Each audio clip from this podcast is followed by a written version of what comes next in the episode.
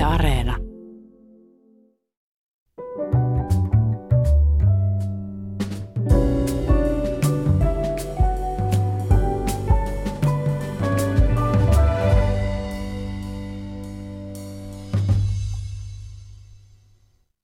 Hyvät ihmiset, Donald Trumpin mielestä puolustusliitto NATO on obsolet, aikansa elänyt.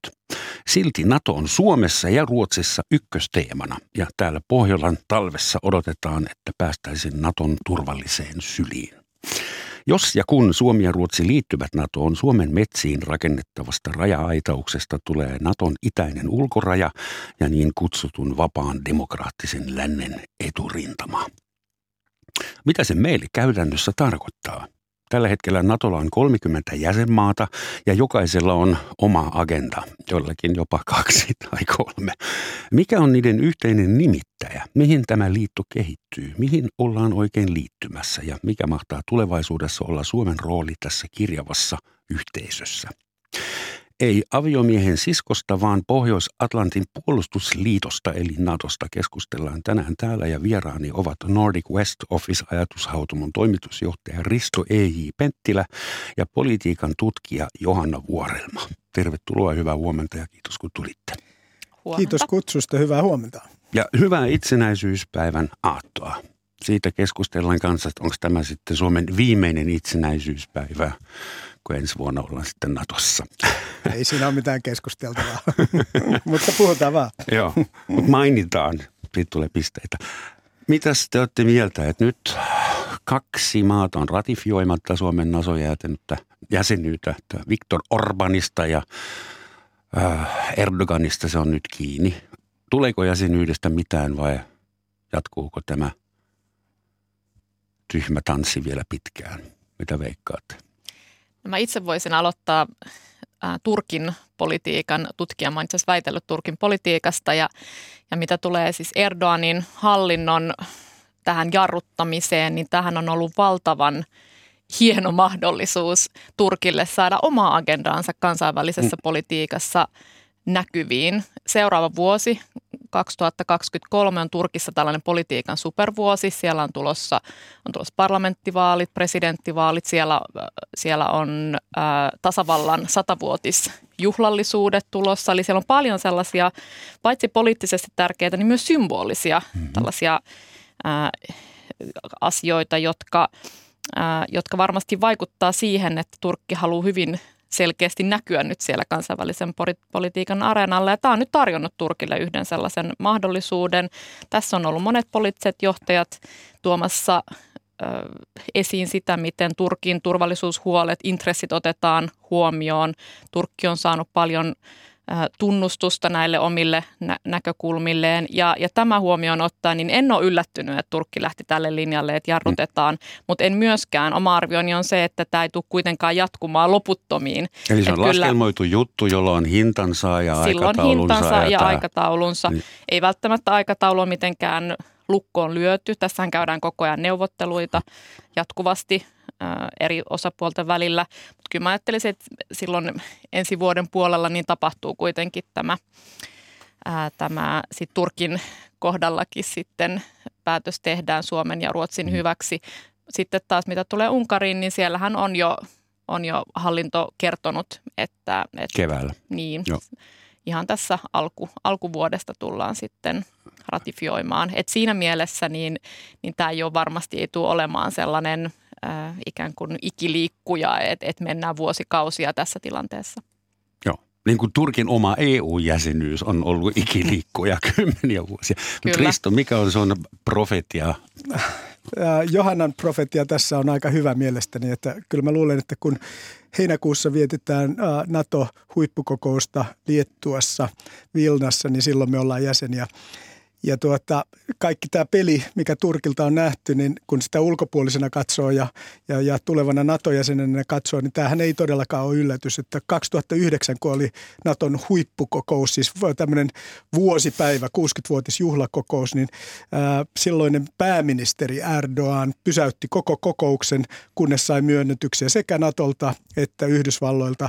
Lopulta se päättyi halaukseen Obaman kanssa, ja tässäkin tarvitaan tätä halausta Bidenin kanssa – tavalla tai toisella, jotta tässä päästään eteenpäin. Mutta hän ottaa tästä kaiken ilon irti juuri vaaleja silmällä pitäen tuoden tätä agendaa, mutta kyllä me loppuvaiheessa kuitenkin se päädytään. Ja, ja veikkaus on siis, että olemme jäsenenä mukana heinäkuun huippukokouksena.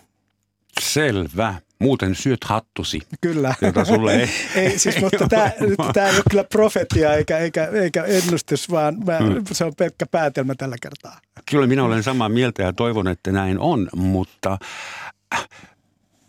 välillä tuntuu siltä, että Suomen niin kutsuttu kansa odottaa tästä NATO-jäsenyydestä nyt jotain enemmän kuin mitä se käytännössä on. Jotain, no toisaalta semmoinen niin kuin kollektiivinen turvajärjestelmä, sehän perustuu myös niin kuin emootioihin. Solidaarisuus on itse asiassa tunne, jos, jos rehellisiä ollaan. Mutta ovatko suomalaisten odotukset suhteessa NATO-jäsenyyteen teidän mielestänne realistisia tai no tässä, sinisilmäisiä? Tässä kun mainitsit, että, että Suomessa suhtautuminen NATO-jäsenyyteen on jollain tapaa paitsi ehkä tällaista turvallisuuspoliittisesti orientoitunutta, niin myös jollain tapaa tunnekysymys. Ja se on, se on ihan totta, että Suomen kohdalla niin NATO-jäsenyys, sehän on kietoutunut yhteen tällaisen Suomen kansallisen tarinan kanssa. Että ajatus siitä, että Suomi on koko ajan pikkuhiljaa siirtynyt kohti länsimaisia instituutioita ja, ja tämä on nyt sellainen päätepiste sillä polulla, että se on ollut jollain tapaa vähän vaillinnainen kuitenkin se Suomen länsimaistuminen ja, ja tämä NATO-jäsenyys on ollut sellainen, joka, joka on ollut sellainen puuttuva palanen. E U-jäsenmaistahan suurin osa on, on NATOn, ä, NATOn jäseniä ja, ja nyt sitten tässä mielessä niin sellainen tietynlainen sellainen kansallinen ä, tarina, se, se kytkeytyy tähän, mikä voi myös tarkoittaa sitä, että siellä on odotukset sellaisesta tie, tietynlaisesta eheäksi tulemisesta, mm-hmm. että siinä on paljon tällaista mm-hmm. vahvemman itsenäisyyden, vahvemman itsemääräämisoikeuden sellaisia merkityksiä ja myös sitten sellainen häpeällinen Venäjä-riippuvuussuhde, joka on kuitenkin määrittänyt Suomen, Suomen omakuvaa, niin, niin se on myös osa tätä. Et, et siinä mielessä niin tällaisia, meillä on itse, meillä on tutkimus, käynnissä tästä, meillä on paljon sellaista aineistoa, missä käydään läpi, läpi tätä suomalaista NATO-keskustelua tässä kevään aikana. Ja siellä näkyy hyvin se ajatus siitä, että tässä on jotain muutakin kuin pelkästään tällaista kovan turvallisuuden äh, lupausta. Et lupaus myös siitä, että kansallinen identiteetti jollain tapaa tulee, tulee nyt äh, täydemmäksi ja ei tarvitse enää teeskennellä suhteessa, suhteessa Venäjään. Hmm. Äh, mutta samanaikaisesti, kun siellä on tämä tällainen kansallinen tarina, mä kuitenkin uskon, että, että suomalaiset suhtautuu varsin realistisesti taas niihin odotuksiin, että mitä se varsinaisesti tarkoittaa, että ollaan NATOn jäseniä. Että tässä on ollut kuitenkin Suomen tätä kumppanuutta, NATO-kumppanuutta niin aika, aika pitkään jo hmm. ja, ja ollaan sillä tavalla kyllä huomattu, että, että mi, millainen puolustusliitto NATO on, minkälaista toimintaa siellä on. Se ei tietenkään näy sillä tavalla arkipäivässä, mutta kuitenkin se niin kuin NATOn idea on, on tullut lähemmäksi Suomeen. Et ei sinne täysin lähdetä äh, niin, että se olisi jossain etäällä ja, ja nyt vasta sitten tutustutaan, että minkälainen se, äh, minkälaista se NATO-toiminta sitten niin kuin käytännössä on. Joo, toi on mielenkiintoinen tämä kansallinen tarina, jossa tämä on ikään kuin päätepiste lännettymiselle. Äh, juuri näin se tällä hetkellä ilmentyy, mutta oli juuri kirjoittanut tänä vuonna kirjan, jossa käytiin läpi kolmekymmentä vuotta NATO-taivalta äh, yhdessä Jyrki Karvisen kanssa. Ja, ja siinä niin kuin pari päätelmää. Ensimmäinen on se, että tässä ei ollut mitään vääjäämätöntä. Että olisi voinut hyvin käydä, että Suomi toisinkin. Olisi ollut toisinkin. Että, mm-hmm. Ja sitten toinen oli se, että meillähän oli neljä edellistä selkeää kohtaa, jossa me oltaisiin voitu päättää toisin, mutta silloin tämä kansallinen identiteetti oli toinen. Ja itse asiassa se, mihin Johanna viittasi, joka oli tunne, sekä pelko että, että tämmöisen niin kuin moraalisen närkästyksen tunne oli se, joka vei Suomen lopulta NATOon. Et me kolmekymmentä vuotta pohdittiin ja tehtiin tunteella päätös, joka on mm-hmm. ihan fine. Mm-hmm. Mutta tuota, eli kyllä mä oon samaa mieltä siitä, että, että tähän liittyy paljon muutakin kuin pelkkä turvallisuus, mutta turvallisuuden takiahan sinne mentiin. Se, mikä siihen liittyy tässä identiteetissä, on se, että joo, nyt katsotaan, että sitten me ollaan nyt tää lännessä. Enää, enää ei tasapainoilla, ei enää leikitä jotain muuta, vaan haetaan nyt uutta roolia täällä lännen sisällä. Ja se antaa suuria mahdollisuuksia, kyllä. Ja siinä mielessä, kun kysyitte, että onko tämä epärealistista, niin on aivan realistista, että me pystymme rakentamaan tästä merkittävän uuden roolin, mutta se ei tule automaattisesti. Mä mietin vain sitä, että kun Suomessa viljellään semmoista legendaa itsestään, ja mä jopa uskon, että se on pitkälti totta, että me ollaan reiluja tyyppejä. Meihin voi luottaa, tai siis meihin voi luottaa enemmän kuin moneen muuhun N S-kansalaisuuteen. Saattaa jopa olla rasistinen legenda, mutta te suomalaiset kyllä te tiedätte, mistä minä puhun. Mutta kuinka solidaarinen esimerkiksi Turkki olisi jossain kriisitilanteessa, jossa sen apua tarvittaisiin Suomessa. Sen jälkeen, mitä se nyt on järjestänyt, tai Unkari tai joku. Meinaan, siinä on kolmekymmentä valtiota ja jokaisella on ihan oikeasti oma perspektiivi. Turkki on ainoa ää, NATO-jäsenmaa, joka sijaitsee suurimmilta osin Aasian puolella. Niin se on aika loogista myös, että Turkilla on oma agenda ihan geopoliittisista syistä. Jos aloitetaan Turkista, niin se on ollut hyvä, että Turkki on ryhtynyt rettelöimään nyt, koska se on purkanut kaikki romanttiset ideat siitä, että me mennään johonkin tämmöiseen yhtenäiseen, ihanaan yhteisöön. Hyvä pointti, joo. Ja sitten kun tullaan tähän NATO-maiden solidaarisuuteen, niin sitä on kahdenlaista. Ensimmäinen on se, joka liittyy omien etujen ajamiseen NATOn sisällä. Ja siinä ei ole mitään solidaarisuutta. Jokainen ajaa omia etujaan. Turkki, mutta myöskin Ruotsi tulevaisuudessa ja Suomi tulevaisuudessa toivottavasti mahdollisimman paljon yhdessä. Eli tämä puoli, emme voi odottaa kauhean paljon solidaarisuutta sillä puolella. Mutta kun tullaan artikla vitoseen, niin siinä voimme luottaa NATOn solidaarisuuteen. Koska jos artikla viitonen, joka kaikki tietää on se muskettisoturi-artikla, mm-hmm. niin äh, tuota, jos se ei se päde, niin sitten ei ole länttä, ei ole turvallisuusyhteisöä, ei ole mitään. Silti olen sitä mieltä, että vaikka tämä viides artikla on se, mihin voidaan luottaa, niin meidän Suomessa pitää rakentaa erittäin vahva pohjoinen blokki NATOn sisälle sit, siltä varalta, että viidenteen artiklaan joskus ei voitaisi luottaa.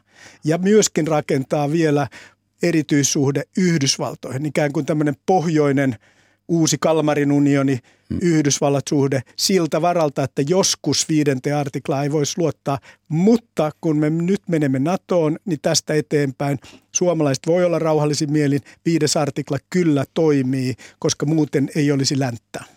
Okei, sä, sä menit nyt jo aika pitkälle tulevaisuuteen, että uusi Kalmarin Hyvä. Tulevaisuudesta piti vasta keskustella ohjelman loppupuolella. Okei, mutta, mutta hei, palataan siihen, koska, koska mielelläni, mielelläni selitän tätä paremmin. Mutta sä puhuit äsken äh, siitä, että Suomi liittyy äh, NATOon moraalisesta närkästyksestä. Niin onko NATO sitten se yhteisö, joka oikeasti puolustaa hyviä, positiivisia, moraalisia arvoja? Siis mehän liitytään NATOon, koska me halutaan olla hyviksien puolella, niin kuin pahaa vastaan. Se mikä...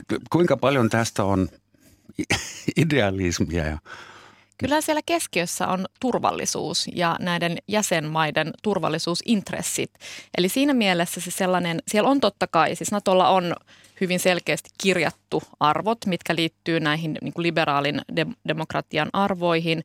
Siellä on yhtenä keskeisenä arvona on, on vapaus. Eli se, että puolustetaan sitä, että, että jäsenmaat voivat toteuttaa itsemääräämisoikeuttaan Äh, maksimi äh, niin, niin, niin ikään kuin paljon kuin mahdollista. Eli että sitä ei pysty kaventamaan ulkopuolelta joku ulkoinen taho. Äh, ja, ja tässä mielessä niin siis se ajatus siitä, että siellä olisi joku tällainen vähän epämääräinen arvopohja, jota puolustetaan, niin mä itse ajattelen, että se on ehkä hyödyllisempää katsoa näitä käytäntöjä.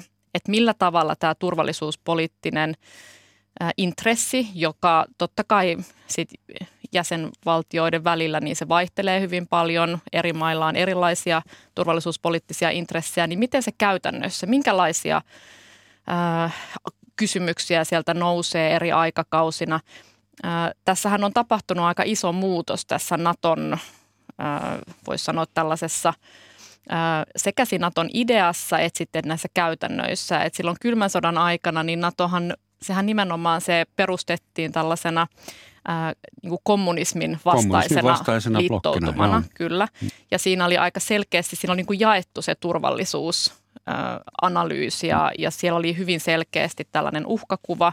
Ja esimerkiksi Turkki oli siinä tilanteessa, se oli ihan, se oli ihan keskeinen näitä äh, niin kuin NATO-maita, sillä oli hyvin vahvana jaettu tämä sama turvallisuusintressi.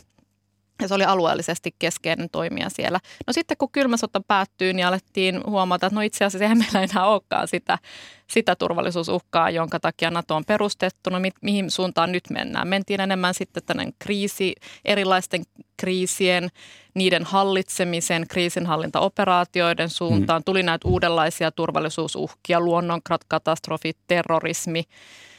Kyberuhat. Sellaisia kyber, kyberuhat, äh, hybridiuhat, hyvin, hyvin paljon erityyppisiä tällaisia kriisejä, joita pyritään enemmän tältä, tällaisten hmm. operaatioiden kautta hallitsemaan. Eli se idea siitä, että, että se sotilaallinen konflikti on jotain, mikä tapahtuu kahden äh, suvereenin maan välillä, niin, niin se jäi enemmän taka-alalle. No nythän me ollaan itse asiassa palaamassa. Oltiin, niin kyllä, nyt ollaan sit palaamassa siihen maailmaan ja se on nimenomaan se impulssi ollut, mikä on saanut myös Suomea ja Ruotsin sitten ää, jäseniksi. Ja, ja mä itse kyllä arvioin, että, että me ollaan siirtymässä enemmän siitä sellaisesta, ehkä sellaisesta vähän epäselvemmästä ää, tällaisesta yhtäältä niin kuin arvopuheesta ää, enemmän tällaiseen nyt nimenomaan sen, sen perinteisempään turvallisuusretoriikkaan. Pitää muistaa, että siellä Naton sisällä on sellaisia jäsenmaita, jotka ei allekirjoita tällä hetkellä näitä liberaalin demokratian niin. arvoja ainakaan mitenkään täysin yksiselitteisesti. Turkki on yksi niistä, se on hyvin vahvasti, nykyinen hallinto kamppailee näitä niin kuin liberaalin demokratian arvoja ei vastaan. Ei kelpaa E U:lle, mutta Natolle kyllä. Kyllä, no. Unkari on toinen. Yhdysvallat Trumpin johdolla oli hyvin vahvasti äh, pyrki purkamaan tätä tällaista liberaalia demokraattista järjestystä ja siirtyä enemmän tällaiseen suurvaltapoliittiseen suuntaan. Ja tässä mielessä niin siellä Naton sisällä on myös liikettä, liikettä tässä. Ja kyllähän siinä jossain vaiheessa pitää tunnistaa se, että tämä arvopuhe ja sitten käytännöt, jos siellä alkaa tulla kuilu niiden välille, niin pitää jollain tapaa pystyä sitä kuilua sitten kaventamaan. Tässä on kuitenkin yksi arvopuhe, joka on se, että on oikeutettu sota meneillään ja se on Ukrainan sota. Ja sehän yhdistää tällä hetkellä Naton. Että Nato näkee, että tässä on toimittu vastoin kaikkia kansainvälisen politiikan ja moraalin sääntöjä ja sen takia Venäjä on paha. Ja tämä yhdistää nyt Natoa tällä hetkellä. Okei, siinä on pieniä eroja, mutta tämä on tällä hetkellä se liima, joka pitää Natoa erittäin toimintakykyisenä tällä hetkellä. Ja ehkä joka tossa... saa Suomen ja Ruotsin liittymään no, siihen juuri. Muun muassa. Joo, ja, siinä mie- ja siinä mielessä, että, että, että tämä arvopuhe, joka oli hyvin tärkeää tässä niin kuin viimeisen kaksikymmentä vuoden aikana. Että mä olen samaa mieltä Johannan kanssa siitä, että kylmän sodan aikana se oli selkeä peli. Hyvät vastaan pahat ja sitten puolueettomat siellä välissä. Ja sitten tultiin kaksikymmentä vuotta tähän kriisinhallinta-aikaan, jossa terrorismi oli se keskeinen uhka. Ja se sopi Turkille. Turkillehan tämä maailma myöskin sopi erittäin hyvin. Ja jos nyt haetaan sitten yhtä syytä siihen, miksi Turkki on tyytymätön tähän nykyiseen NATOon, on se, että nyt ollaan todellakin menossa sellaiseen maailmaan, jossa katsotaan länsimaiden intressejä. Ja kun Turkki ei koe olevansa kokonaan ainakaan länsimaa, niin se pelkää, että sen intressit tulevat ylikävellyksi. Että tämä, jos haetaan semmoista oikeata syytä tämän kaiken pelinpolitiikan takana, niin se on tämä. Mutta tällä hetkellä mun mielestä me mennään, Suomi menee yhtenäiseen NATOon, jonka on yhdistänyt Venäjä. Ja tämä yhtenäisyys näkyy siinä, että Yhdysvallat on tällä hetkellä sotilaallisesti ja poliittisesti enemmän kiinni Euroopassa, kun se on ollut erittäin pitkään aikaan. Ei todellakaan niin kuin koko kylmän sodan jälkeisen aikana. Leikitään, että me istutaan Moskovassa ja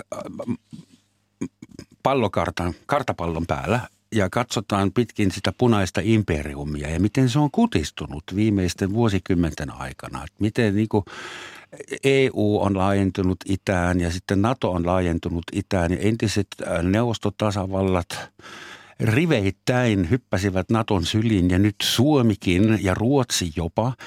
Ää, jos olisi parano, paranoidinen johtaja Moskovassa ja katsoisi, miten mun punainen imperiumi alkaa pikkuhiljaa kutistua nyt lännestäkin päin, niin voisiko olla, että se Ukrainan sota oli itse asiassa Venäjän vastaus meidän itälaajentumiselle, koska seuraavaksihan Ukraina olisi ehkä liittynyt E U:hun tai olisi ja NATOon. Niin Venäjän hallinnon retoriikassahan se on näin. Eli siellähän nimenomaan käytetään tätä tulkintakehystä ja pyritään propagandistisella kielellä kuvaamaan maailmanpoliittinen tilanne niin, että NATO on tällainen aggressiivinen ja laajentumishaluinen toimija, joka on pyrkinyt systemaattisesti koko ajan lähentymään Venäjää ja sillä tavalla uhkaamaan Venäjän turvallisuusintressejä ja, ja Venäjän etuja. Mä itse pidän tätä hyvin epäuskottavana, tätä, tätä Venäjän hallinnon ajattelutapaa, joka itse asiassa sitä on kyllä omaksuttu myös esimerkiksi tällaisen realistisen koulukunnan analyyseissä kansainvälisessä politiikassa, mutta kun katsoo, kun tässä aikaisemmin viittasin siihen, että katsotaan mieluummin niitä käytäntöjä, niin tässä on vähän sama asia, että katsotaan, että miten se käytännössä tämä NATOn turvallisuus tai tällainen uhkakuva, että miltä se näyttää siellä Venäjän toiminnassa, niin, niin Venäjän NATO-raja siellä Norjan rajalla. Jos olisi niin, että, että Venäjä pitäisi NATOa eksistentiaalisena uhkana omille, ää, omille rajoilleen, niin se olisi varmasti se kaikkein vahvimmin ää, puolustettu.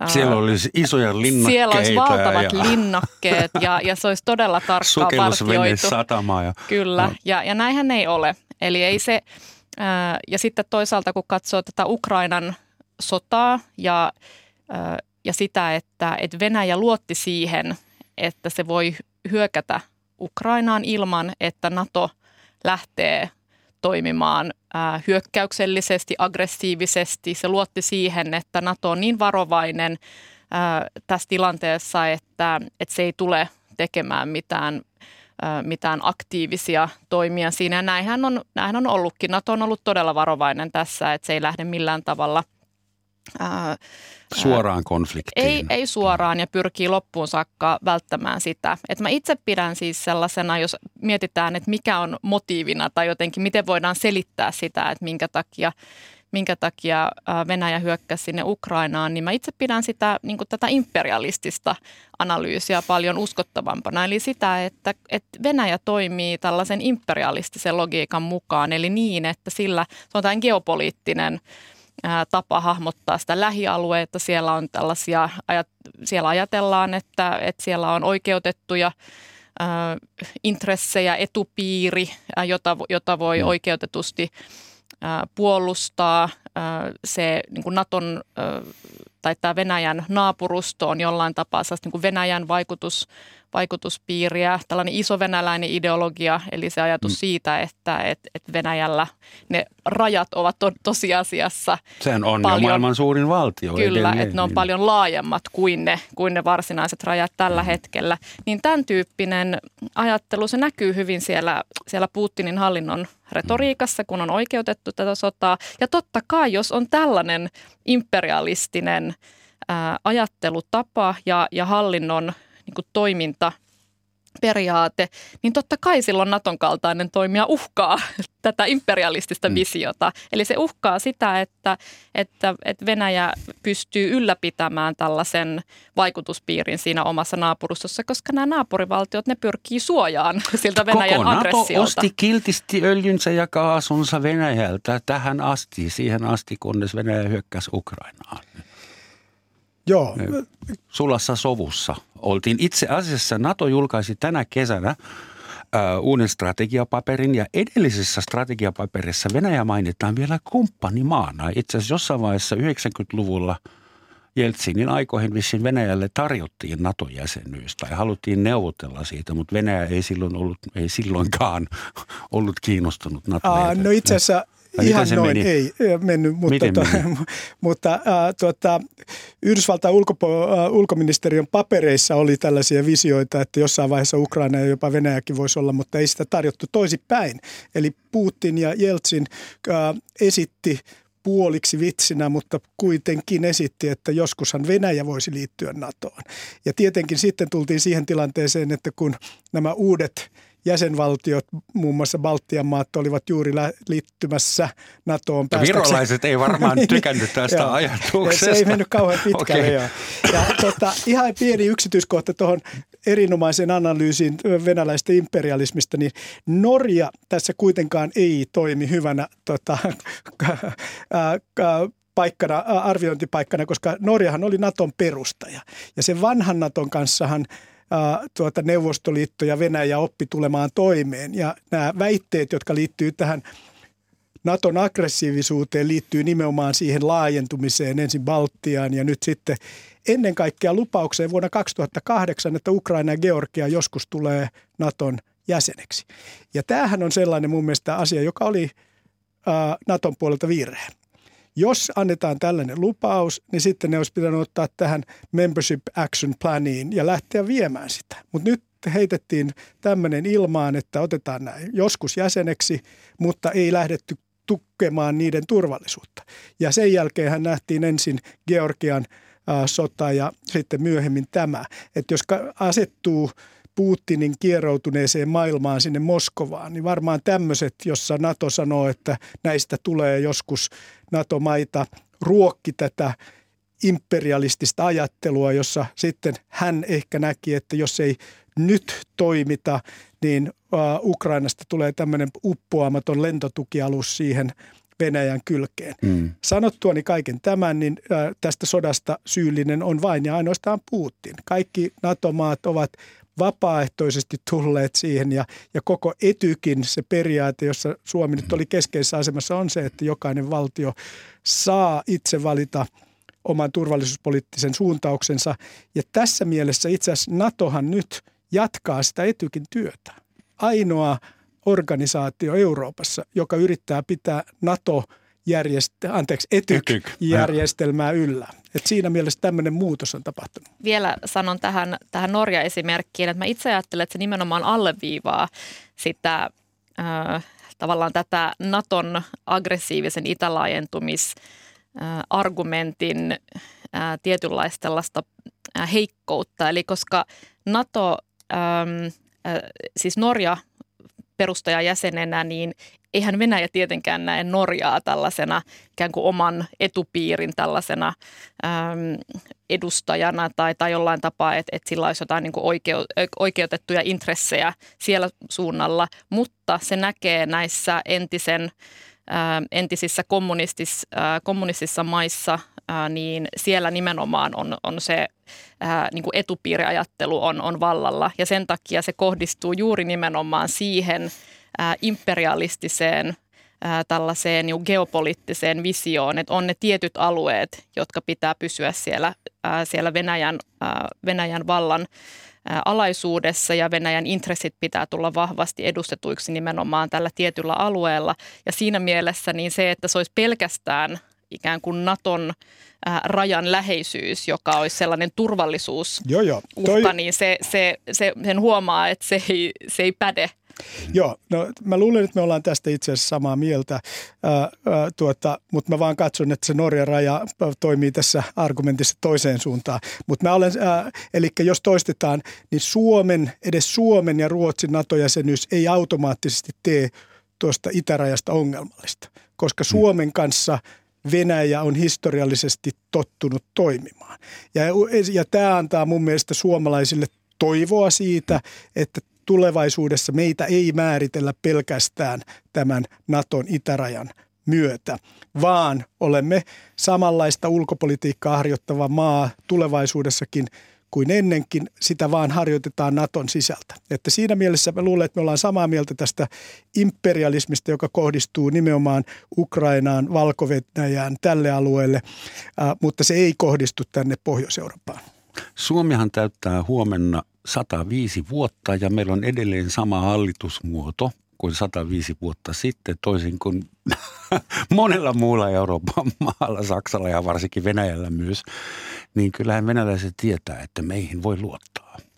Hyvät ihmiset, tämä on Yle Radio yksi. Tästä luottamuksesta puheen ollen kuuntelette Roman Schatzin maamikirja, jossa tänään keskustellaan Suomen pian toteutuvasta NATO-jäsenyydestä ja sen mahdollisista implikaatioista. Ja mulla on studiossa vieraina Nordic West Office Think Tankin eli ajatushautomon toimitusjohtaja Risto E J. Penttilä ja politiikan tutkija Johanna Vuorelma.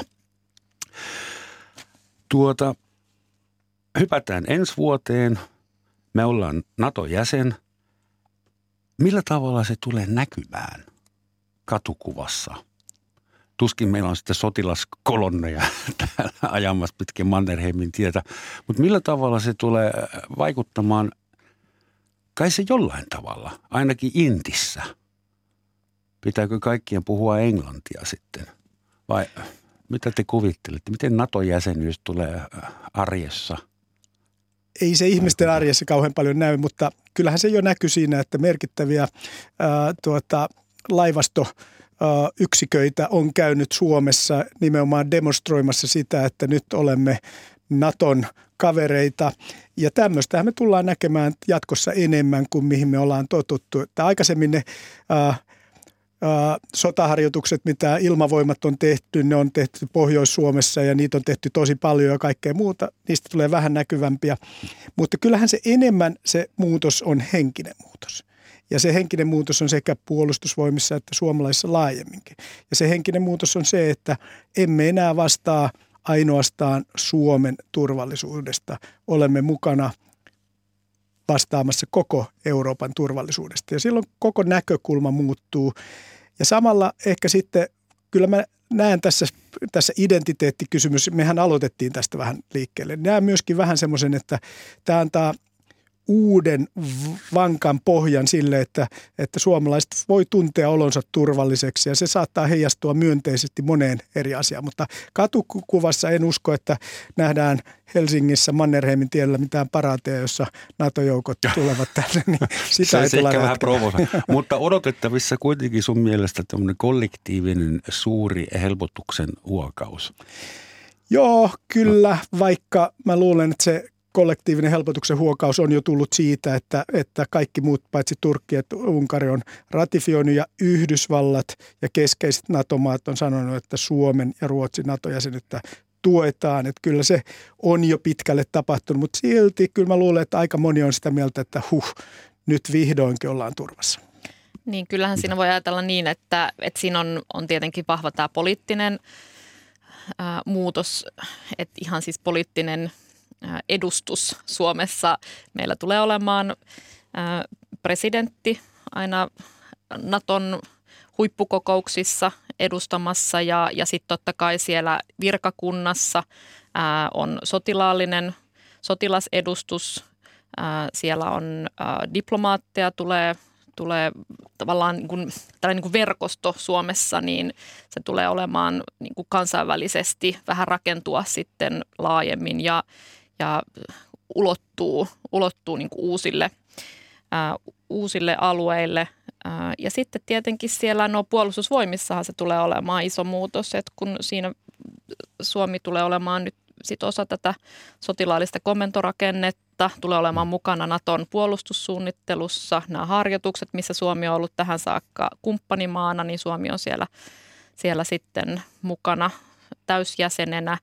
Että et tämän tyyppiset asiat, mitkä ei toki ole sellaisia arjen tasolla näkyviä, ää, mutta se mikä, jos vähän nyt vertaa vaikka tähän niin kuin E U-edustamiseen, niin tässä ei onneksi ole tiedossa sellaista lautaskiistaa, mikä oli, mikä oli E U:n kohdalla, että kuka, kuka lähetetään edustamaan Suomea sitten sinne Naton huippukokouksiin, vaan, vaan tämä on hyvin selkeä kuitenkin sitten ää, niin kuin, ää, perustuslain näkökulmasta, että et, et tässä presidentti on se, joka, joka ulko- ja turvallisuuspoliittisissa kysymyksissä, niin ää, toki sitten kun hallituksen kanssa ää, johdetaan ulkopolitiikkaa, niin, niin sehän tehdään siis yhteistyössä myös tämä sitten niin kuin Suomen ää, ulko- ja turvallisuuspoliittisen ää, niin kuin strategian miettiminä erityisesti se, että minkälainen, minkälainen rooli Suomella, Suomella siinä on. Ää, mutta se sellainen kuitenkin niin kuin perusperiaate, joka tässä on hyvä, hyvä muistaa, on just se, että Suomi edelleen ho- hoitaa, huolehtii oma, oman, oman puolustuksen, oman turvallisuuden. Että eihän tässä siinä mielessä, siis tässä ei missään vaiheessa niin kuin suvereniteettia, siis tällaista ää, valtion itsemääräämisoikeutta, oikeutta luovuteta Suomen ulkopuolelle, että tässä ei ole sen tyyppistä ähm, jotenkin, että et, et valtaa siirtyisi äh, Suomelta pois ulkopuolelle. Suomi ja käyttää tällä hetkellä kaksi prosenttia B K T:stä puolustusmenoihin, joka on juuri se Naton vaatima määrä, eli ihan mallimaana siinä mielessä. Itse asiassa Suomen brändi, niin kutsuttu brändi tai kansainvälinen imago, on saanut positiivisen pikkusysäyksen siitä, että Suomi on yhdessä Ruotsin kanssa hakenut NATO-jäsenyyttä. neljätuhatta ihmistä tai neljältä tuhannelta ihmiseltä kysyttiin Suomen imagosta tämän NATO-hakemuksen jälkeen. Yhdysvalloissa, Saksassa, Japanissa, Britanniassa, Intiassa, Brasiliassa, Turkissa, Etelä-Koreassa, Kiinassa ja Venäjällä. Nyt mä en tiedä yksityiskohtia, mutta ainakin se näkyvyys on tehnyt, te, tehnyt hyvää Suomen imagolle ja myös se, että Suomi on, te sanoitte, että se on lännettymisen hu- loppupiste. Lo- Siinä tarinassa, siinä tarinassa. Niin, niin, mutta ilmeisesti se, että Suomi, pieni Suomi on tehnyt aika näkyvän päätöksen kansainvälisellä areenalla, se, sitä on rekisteröity ja tallennettu muualla positiivisena asiana enimmäkseen. Se on. Kyllä, se on, on, se on merkittävä asia ja, ja, ja itse asiassa, jos historiallisesti katsoo, niin kyllä meillä alkaa tämmöinen neljäs vaihe, neljäs tasavalta. Että, että jos ajatellaan, niin ensimmäinen tasavalta oli itsenäisyyden alkuaika. Sitten toinen oli, jos puhutaan rauhanajasta, niin Y A-Suomi ja kolmas oli sitten E U-Suomi ja nyt neljäs tasavalta on NATO-Suomi. Neljäs, Suomen neljäs tasavalta. tasavalta joo, ja, tämä pitää ja, vähän maistella. Maistele, koska, koska eihän E U minnekään häviä. E U säilyy keskeisimpänä Suomen kansainvälisenä viitekehyksenä, mutta tähän tulee uusi sävy. Ja aina kun tämä vaihde on tapahtunut, niin Suomessa on muuttunut ulkopolitiikka, kauppapolitiikka ja presidentin asema. Ja niin kuin Johanna sanoi, niin tässä presidentin asema on vahvistunut jo tässä prosessin aikana ja se tulee vahvistumaan lisää, jos tämä turvallisuuskeskeinen agenda säilyy ja sitten sen takia, että NATO-huippukokouksissa tasavallan presidentti, ulkoministeri ja puolustusministeri on paikalla, jolloin tämä vahvistaa presidentin asemaa. Ja sitten kauppapolitiikassahan on käymässä, siis ulkopolitiikkahan muuttuu jo. Sata vuotta rauhanaikaista tuota, liittoutumattomuutta Suomen kohdalla ja kaksisataa Ruotsin kohdalla meni nyt historiaan. Mutta sitten kauppapolitiikan kohdallahan tapahtuu niin, että Venäjä ei enää ole osa meidän kaupallista horisonttia mm. ja Kiina vähemmän ja vähemmän ja vähemmän. Ei niin, että Kiina katoaisi, mutta kuitenkin. Ja sitten täytyy katsoa, että mihin se suomalainen kauppa tulevaisuudessa enemmän keskittyy. Toivottavasti yhä edelleen Kiinaankin, mutta se ei ole enää samanlainen ää, vetävä alue markkinana eikä muutenkaan kuin se oli aikaisemmin. Eli kyllä tässä kauppapolitiikkakin muuttuu. Että siinä mielessä mun mielestä voidaan puhua kyllä aika suuresta muutoksesta historiallisesti. Mä itse en vielä puhuisi tästä muutoksesta neljäntenä tasavaltana sen takia, että, että tässä ei tosiaan ole tätä vallan siirtämistä tai, tai muutosta tässä kansallisessa mm-hmm. päätöksenteossa. Eli, eli se on ollut näissä aikaisemmissa kolmessa tasavallassa aina hyvin sellainen keskeinen muutos, että siinä on jollain tapaa, jos katsotaan sen E U-jäsenyyteen, niin sehän oli kuitenkin merkittävä toimivallan siirto tällaiselle kansainväliselle toimijalle ja, ja se tehtiin nimenomaan sen takia, että nähtiin se, että ne, ne hyödyt, mitä E U-jäsenyys tuo, niin, niin ne on, äh, se on sellainen, äh, se, on, se, hyödy, se, se kannattaa siinä mm. tilanteessa. Äh, ja, ja tässä tilanteessa nyt sitten, kun mennään NATO-jäseny, NATO-jäsenyyttä kohden, niin, äh, niin siellä on, tämä on murroskohta, mutta me olemme edelleen siellä kolmannessa, kolmannen tasavallan ajassa ja, ja E U-jäsenyys on edelleen kuitenkin se keskeinen Suomen kannalta. Ja tämä on sillä tavalla, mä itse näen sen, että, että tämä täydentää sitä, ää, tätä ää, niin kuin E U:n ulko- ja turvallisuuspoliittista toimintaa. E U:ssa kuitenkin NATO on se keskeinen ratkaisu E U:n tur- ulko- ja turvallisuuspolitiikkaan. Siellä on pyritty edistämään tätä omaa, äh, omaa ulko- ja turvallisuuspolitiikkaa, mutta tähän mennessähän se ei ole kuitenkaan vielä siinä, siinä roolissa, mitä, mitä kaikkein kunnianhimoisimmat visiot on, on halunnut, halunnut nähdä. Et Yhdysvallat on, on edelleen, tiedetään hyvin, että tässäkin Ukrainan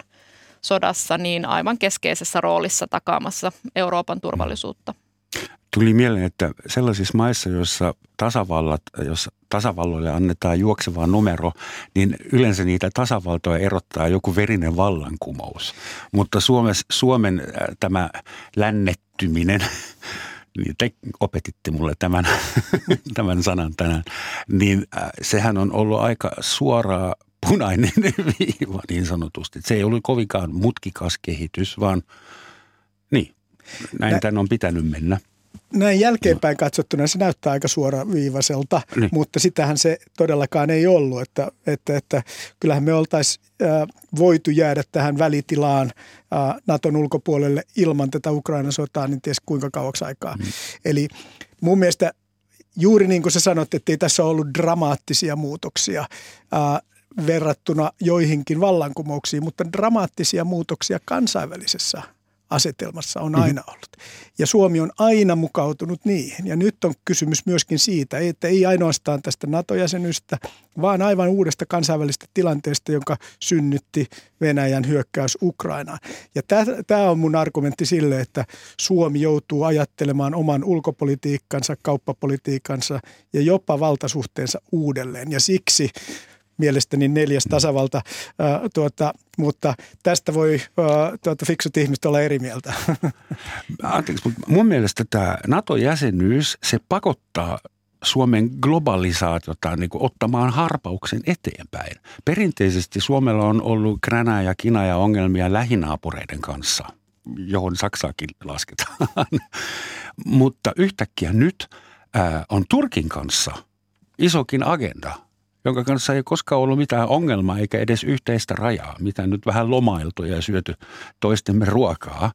Mutta yhtäkkiä on tällainen tilanne. Ja seuraavaksi, sehän pidetään jo melkein varmana asiana, että Kiina ennen pitkä, Kiinan kansantasavalta hyökkää Taiwanin kimpuun tai yrittää integroida Taivaan geopoliittisesti taas itseensä tai itsensä.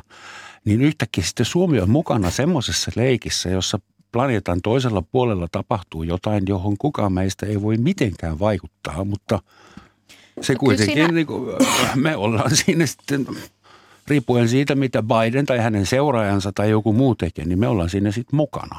Niin ei se ole niin uusi tilanne kuitenkaan Suomelle. Et Suomihan on mukana äh, ollut Afganistanissa, äh, Kosovossa. On tässä Irakin ja, koulutus, koulutusoperaatio. Toki siinä on, on, ollut, on, on ollut eri asia, mutta ei kuitenkaan tällainen toiminta tai tällaiset käytännöt, ajattelu ikään kuin tämän lähialueen ulkopuolelle ja, ja äh, visiointi niin, että Suomella on roolinsa globaalisti. Se on ollut vahvasti tällainen niin kuin rauhanvälittäjärooli, on ollut tätä kriisinhallinta.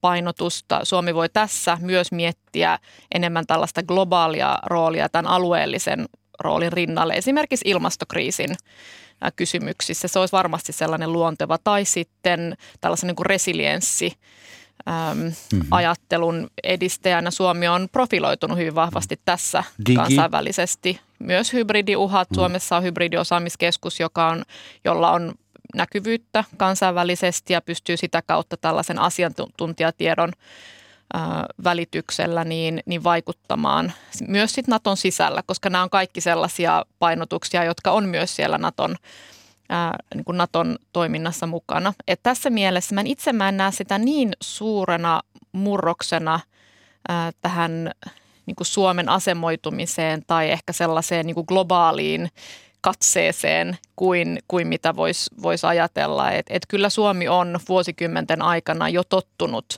ä, verkostoitumaan globaalisti ja, ja ajattelemaan sillä tavalla niin kuin kokonaisuuksia, jotka, jotka on suurempia kuin tämä Itämeren alue.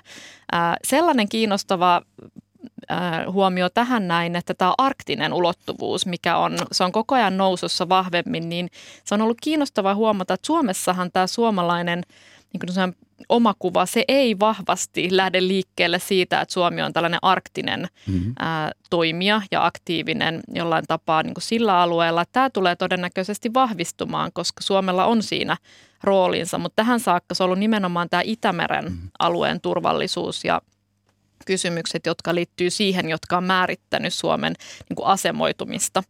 Yhä enemmän seuraavien vuosikymmenten aikana niin arktinen ulottuvuus tulee, tulee olemaan ä, keskeisempi. Antakaa mua heittää puujalkavitsi, mutta toi sun uusi kalsarin unioni. Loistavaa, mennään siihen kohtaan. Tätä, tätä, tätä, kommentti arktiseen ulottuvuuteen ja sitten tähän globaaliin, ennen kaikkea Kiinaan. Tämä arktinen on tosi tärkeä ja on odotettavissa, että Natossa tehdään uusia komentokeskusjärjestelyitä, joissa arktinen ja pohjoinen alue tulee sitten yhteen ja Suomi menee sinne mukaan. Ja se antaa mahdollisuuden, että Suomi saa merkittäviä rooleja, uusia no, rooleja Natossa. Tällaista keskustellaan ja myöskin Ruotsi, että tämä on juuri näin ja Naton myötä se vaan korostuu. Ja sitten tullaan tähän niin kuin meidän globaaliin katseeseen ja muuta. Niin tämä on kyllä nyt mielenkiintoinen. Et mun mielestä tässä on tapahtunut muutos. Et meidän pääministerihän oli nyt Australiassa Uudessa Seelannissa. Mm-hmm. Ja mun mielestä siinä on virhe. Ja se virhe on se, että me kohdellaan nyt, tai ainakin pääministerin puheita, kun nopeasti katson, niin kohdellaan Venäjää ja Kiinaa samalla tavalla. Eli, eli pitää autoritäärisistä valtioista riippuvuutta vähentää. Ja mm-hmm. nämä katsotaan nyt Venäjä ja Kiina. Mutta nämä ei ole sama tapaus. Venäjä on siis sotarikollinen, joka re- vertautuu lähinnä Natsi-Saksaan. Mm-hmm. Kun taas Kiina on valitettavasti tavallinen diktatuuri. Ja tavallisten diktatuurien kanssa on elettävä. Ja esimerkiksi, jos uiguureja N S uudelleen koulutetaan leirissä, niin ei se, se ero on kyllä vain, niin kuin, se on eri ismi, joo, mutta se on, ihmisiä kuolee. Ihmisiä kuolee, mutta tämä on mun mielestä tärkeä asia, että yhä edelleen mun mielestä Kiinan kanssa meillä on mahdollisuus, kun mä sanon me, niin me. Länsi, siis Yhdysvallat, mm-hmm. Eurooppa, niin päästä sellaiseen yhteistyöhön, joka ei johtaisi siihen, että kaikki toiminta Kiinan kanssa on kiellettyä ja että me pystyttäisiin vaikuttamaan siihen, että uiguureja ei vietäisiin keskitysleireihin. Ja se ei tule olemaan helppoa, mutta se on kuitenkin eri asia kuin Venäjä, joka on hyökännyt naapurivaltion kohtaan. Ja nyt mun mielestä tässä meillä on vähän niin kuin se, että ulkopolitiikassa on ehkä käymässä se, joka on käynyt E U:ssa aika monelle pienelle maalle, että niistä tulee kaikkein kärkäkkäimpiä ää, moraalivartioita. Ja mun mielestä niin kun se on tärkeää, me mennään moraalisista syistä NATOon, halutaan olla lännessä, mutta kuitenkin Kiinan kohdalla meidän pitää ehkä katsoa tätä vähän edellä, eri tavalla, että kaikki se, joka toimii hyvin Instagramissa, ei ehkä toimi hyvin sitten kansainvälisessä politiikassa, jos sitä tehdään pitkäjännitteisesti. Tämä mun mielestä on vähän huolestuttava hetki, kun Suomi hakee tätä uutta roolia. Mun yksi huolenaihe suhteessa NATOon ylipäätään on ja on aina ollut entisenä Bundeswehrin NATO-sotilaana nuorena, mutta se oli kyllä eri NATO, jolla oli eri agenda ja eri viholliset kuin tänään, niin on tämä Pohjois-Amerikan ja Euroopan välinen suhde.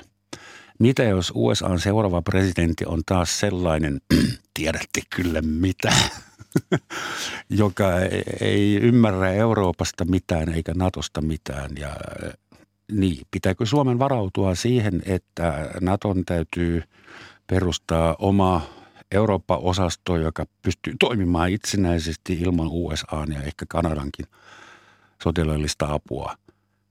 Että sitähän on ruikutettu pitkään, että missä on E U:n oma armeija, että euro meillä on ja kaikenlaisia direktiivejä. No tässä tullaan siihen sun kalsarin unioniin. Eli tota, mun mielestä meidän pitää varautua siihen, että Yhdysvaltain kiinnostus Eurooppaan vähenee sitten, kun tämä Ukrainan sota toivottavasti mahdollisimman pian saadaan ohitse. Ja silloin se painopiste menee enemmän Kiinaan.